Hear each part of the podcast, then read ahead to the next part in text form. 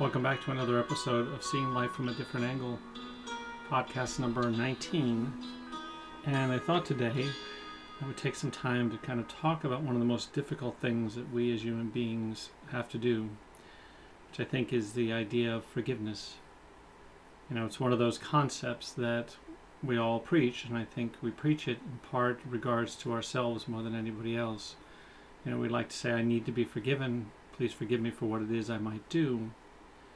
I think we run away from the fact that it requires two other things. One is for us to look deep inside of ourselves and ask ourselves why we might have done the things that we long to be forgiven for. And two, to recognize that other people are struggling with that as well.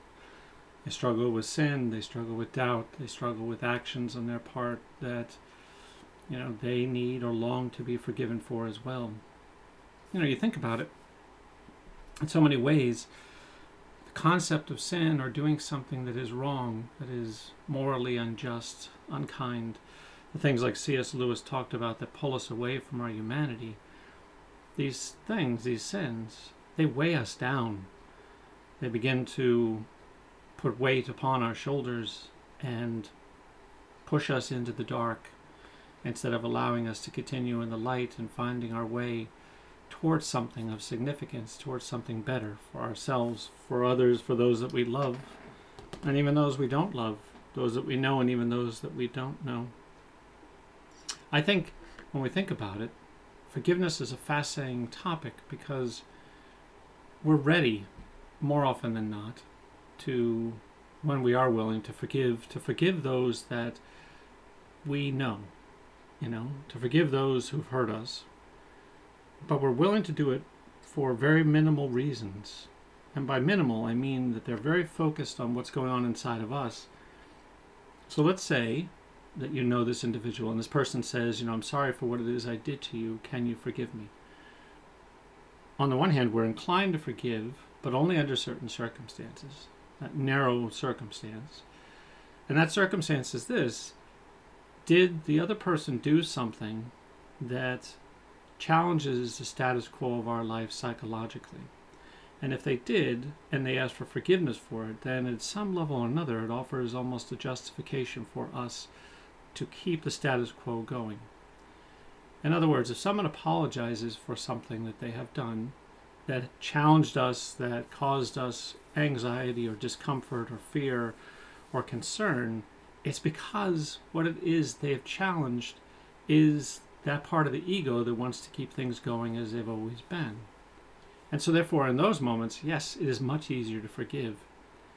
But what happens when somebody does something that hurts us in some way, but the hurt doesn't come from the fact that we're challenging the status quo, but the fact that they're shining a light on something in our life, something that we'd rather not look at, something that is buried deep inside of us. And so, therefore, we don't want to look at it, we don't want to see it.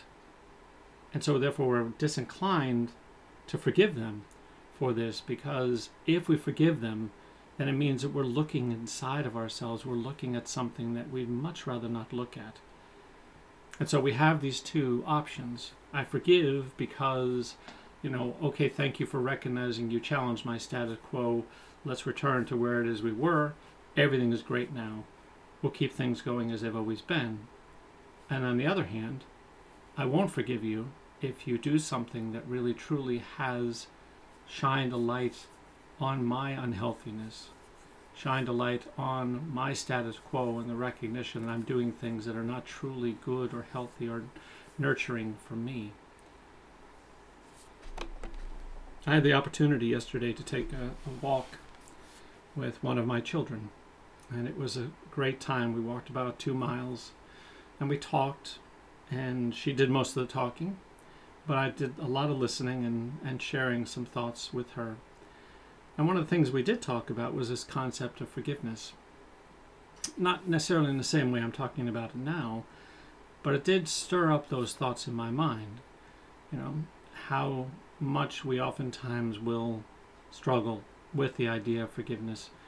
And yet, the sad piece of it is, I think, at the same time, when we think about the second of those options, You know, the struggle to forgive because someone has touched upon something in us that makes us feel incredibly uncomfortable, and therefore, if I don't forgive them, I can keep that discomfort at a distance, and I can focus solely on the fact that they did something to hurt me. It keeps it removed, several places removed from really having to look at myself. But one of the things she and I had spoken about is past relationships in her life, and I think in all of our lives, and it's true, how we struggle to forgive those individuals who might have shined a light on us. You know, it wasn't always necessarily done in a healthy way, it wasn't always necessarily done in the kindest of ways. But I think we've all had individuals in our lives who have shined a light on something that we were really uncomfortable with. A couple weeks ago, I wrote a blog, also by the same name of Seeing Life from a Different Angle. And in this blog, I talked about redemption and the struggle that, you know, I remember having in college. There was an occasion when we were having a debate because, of course, when you're in college and you're in freshman year and 18 years old, you think you know so much more than you really do, and you think you're wise beyond your years. Thank goodness, hopefully, I have grown out of it, others have grown out of it. But here we are in this cluster of friends. There was Tom, there was Dan Harvey, there was Mike Moon, Kennard Williams, and there was this other guy there whose name I don't remember, unfortunately. He didn't really participate in our group very much. We were a very close group of guys. We loved each other very, very much, and sadly have lost touch with most of each other since college, but except for Tom and I, who remain incredibly close. But we, we're having this conversation about, you know, whether or not people who didn't know Christ would go to heaven. This other guy, this young guy, he was, of course, we were all young. This young guy, though, he was saying to us that, you know, if you didn't believe in Jesus, that you weren't going to go to heaven. And so, of course, it aroused in all of us, even though all of us were Christians, it aroused in each of us some consternation you know and so we confronted that and said you know what about the fact that if someone is just a good person how could that good person who never had the opportunity to know christ not go to heaven? And i bring this up because i think it's one of those types of experiences that you learn from from a distance you know. Was i right in thinking these thoughts and what motivated these thoughts? The latter of those two questions is a much harder one to answer because it's much more personal but I think part of the reason that I struggled and was so adamant in my, you know, consternation, we'll say, toward him, was because I was struggling myself. I was struggling with questions of my own religious faith. You know, born and raised a Catholic, I was still struggling with those things. And I think college kind of presented that opportunity for me to make the choice for myself. You know, do I keep believing? Do I go to church? You know, and I think at that time I was questioning and I was doubting and I wasn't certain anymore about who God was, what role God played in my life.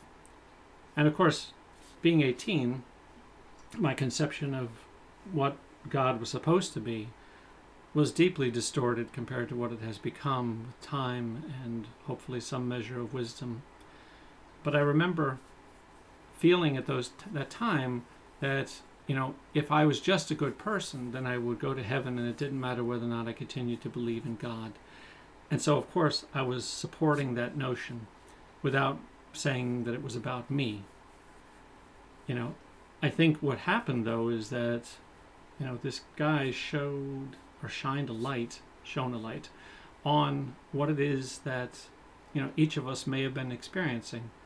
Each of us having doubts or worries or concerns you know, about what the future was going to bring, especially the eternal future.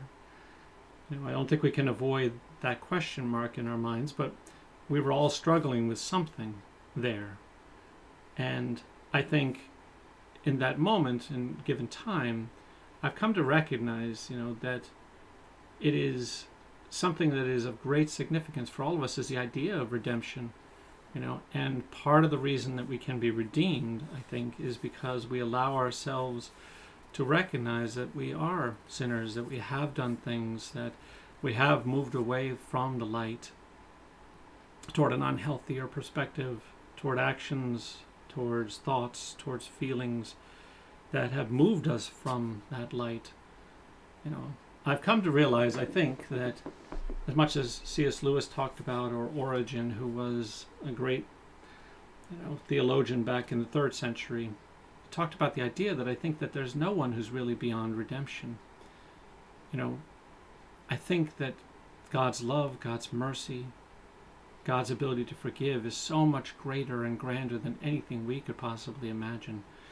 And it goes so far, so far deeper than what it is we allow ourselves or where it is we allow ourselves to go.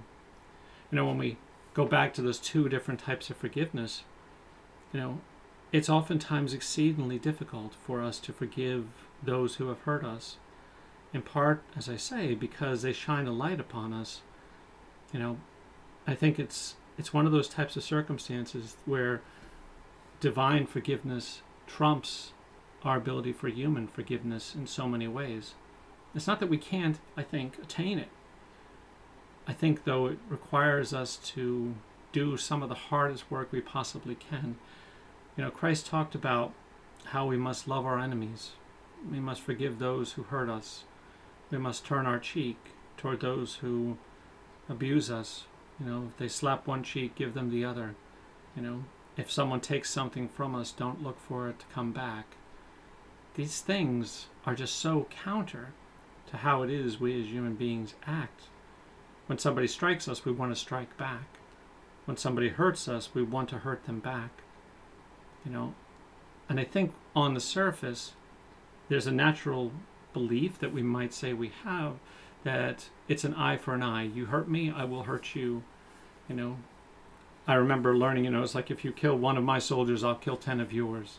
You know, I mean, I think our natural inclination is to go in that direction. But is it really our natural inclination? And I would say no. I don't think that it's our natural inclination to go to that space. I don't think that we, at the core, desperately seek out to do harm to other people. Quite the contrary, I think what we long for is to love, to be loved. I've said as much before, but I think that's the core of who we are, that at the beginning of life, we are not alone. We are in a union of three, a triangle, we'll say. The triangle being the child, the mother, and God. And I think we move away from that space over time in a myriad of different ways and for a myriad of different reasons. All of them desperately connected to the idea that, you know, we feel psychological discomfort, we feel psychological tension. And so we give ourselves the illusion that, you know, we are aggressive, hypersexual beings, that, you know, we do these things and we seek these things out in life, and that we're naturally doing so. And there I would disagree with that notion. I think we're born differently. I think that what becomes repressed in us is not our perverse sexuality, it is not our rampant desire to destroy. Instead, those things the perversity of our sexual life, the perversity of our aggressive life, those things and others, they instead are really manifestations of how unhealthy we have become, how desperate our ego has become to try to find some measure of gratification, some substitute for love. And I think when we have an individual in our life who points something out to us, and that individual makes us feel a depth of discomfort. We much rather punish that person. We much rather strike out at that person than to stop long enough to listen to what it is that might be going on inside of us at the core. That child in adult's clothing is longing to hear how do I come back? How do I get to a place where you can get rid of all these layers of clothing where I don't have to defend myself anymore? I don't have to live in fear. It longs to come back. But our defenses, our fear, our anxiety, all of these things try to stop us. And one of the ways that they stop us from allowing that little child to have a voice again, to be alive again, to not just be an unconscious process in all of us, one of the one of the problems is forgiveness. I think when we think about the most conflict ridden forgiveness for all of us is this is that every one of us has a measure of responsibility for the fact that Christ died for our sins. And that's a hard thing for us to accept. Because, one, we don't want to admit that we're sinners. Two, you know, we, we don't want to admit that someone shined a light on the fact that we live unhealthy lives. But the Bible is full of these stories. You know, the Bible is full of Noah's Ark, the idea that, you know, we are such a sinful people and that God says, please, please, I'm shining a light on this. See what you're doing and change your ways. Sodom and Gomorrah, you know, again, shine a light on the unhealthy things that are going on. But what's man's response? One, man will scoff at the notion that he is doing anything that is sinful or unhealthy for him. There we have the maintenance of the status quo. And the other is we desperately desire to hurt or harm anyone who points out those things to us. Which brings us back to the beginning. You know, we don't want to forgive those who have done harm to us. You know, we, and that harm being that they shined a light on us. It was so much easier when we think about it to make the choice to crucify Christ and to stop long enough and say, What is he trying to say to us? If we'd stop long enough to hear his wisdom, to hear the opportunity to say, you know, he's telling us that we are making mistakes. He is challenging our status quo day in and day out, but he's also saying that there's a better part of each of us. You know, the part that can forgive those who consider themselves our enemy, a part of each of us that can stop long enough to say, you know, I see that this person hates me, but I don't have to hate them in return. I see that the reason that they hate me is because I'm shining a light on something of theirs that they don't want the light shined onto. You know? And so there is this rage, there is this frustration that mankind has that seeks to block out those voices, that seeks to struggle, therefore, with the notion of forgiving someone who challenges my status quo, to seek to forgive someone who shines a light on what it is that's going on in my life. It's so much more difficult for us to accept those things. And yet, what's the consequence if we do? Let us say that someone comes along who, quote unquote, hurts us. They hurt us because they're shining a light on something unhealthy in our life. Now, we'll take the first idea of the status quo. The status quo is developed because the ego is desperate to find some way to ease the tension that it exists within it's developed as a way of finding a substitute for the love that is now missing, or better put, now repressed into our unconscious mind. And so it will try desperately to find these substitutes. Some will be healthier than others, some will be incredibly unhealthy. But one way or another, we develop this status quo, and so if someone comes along in our lives who challenges that status quo, they may do it in the most gentle of ways. They may do it by trying to be as loving and nurturing and connected as we long at a deeper unconscious core for them to be.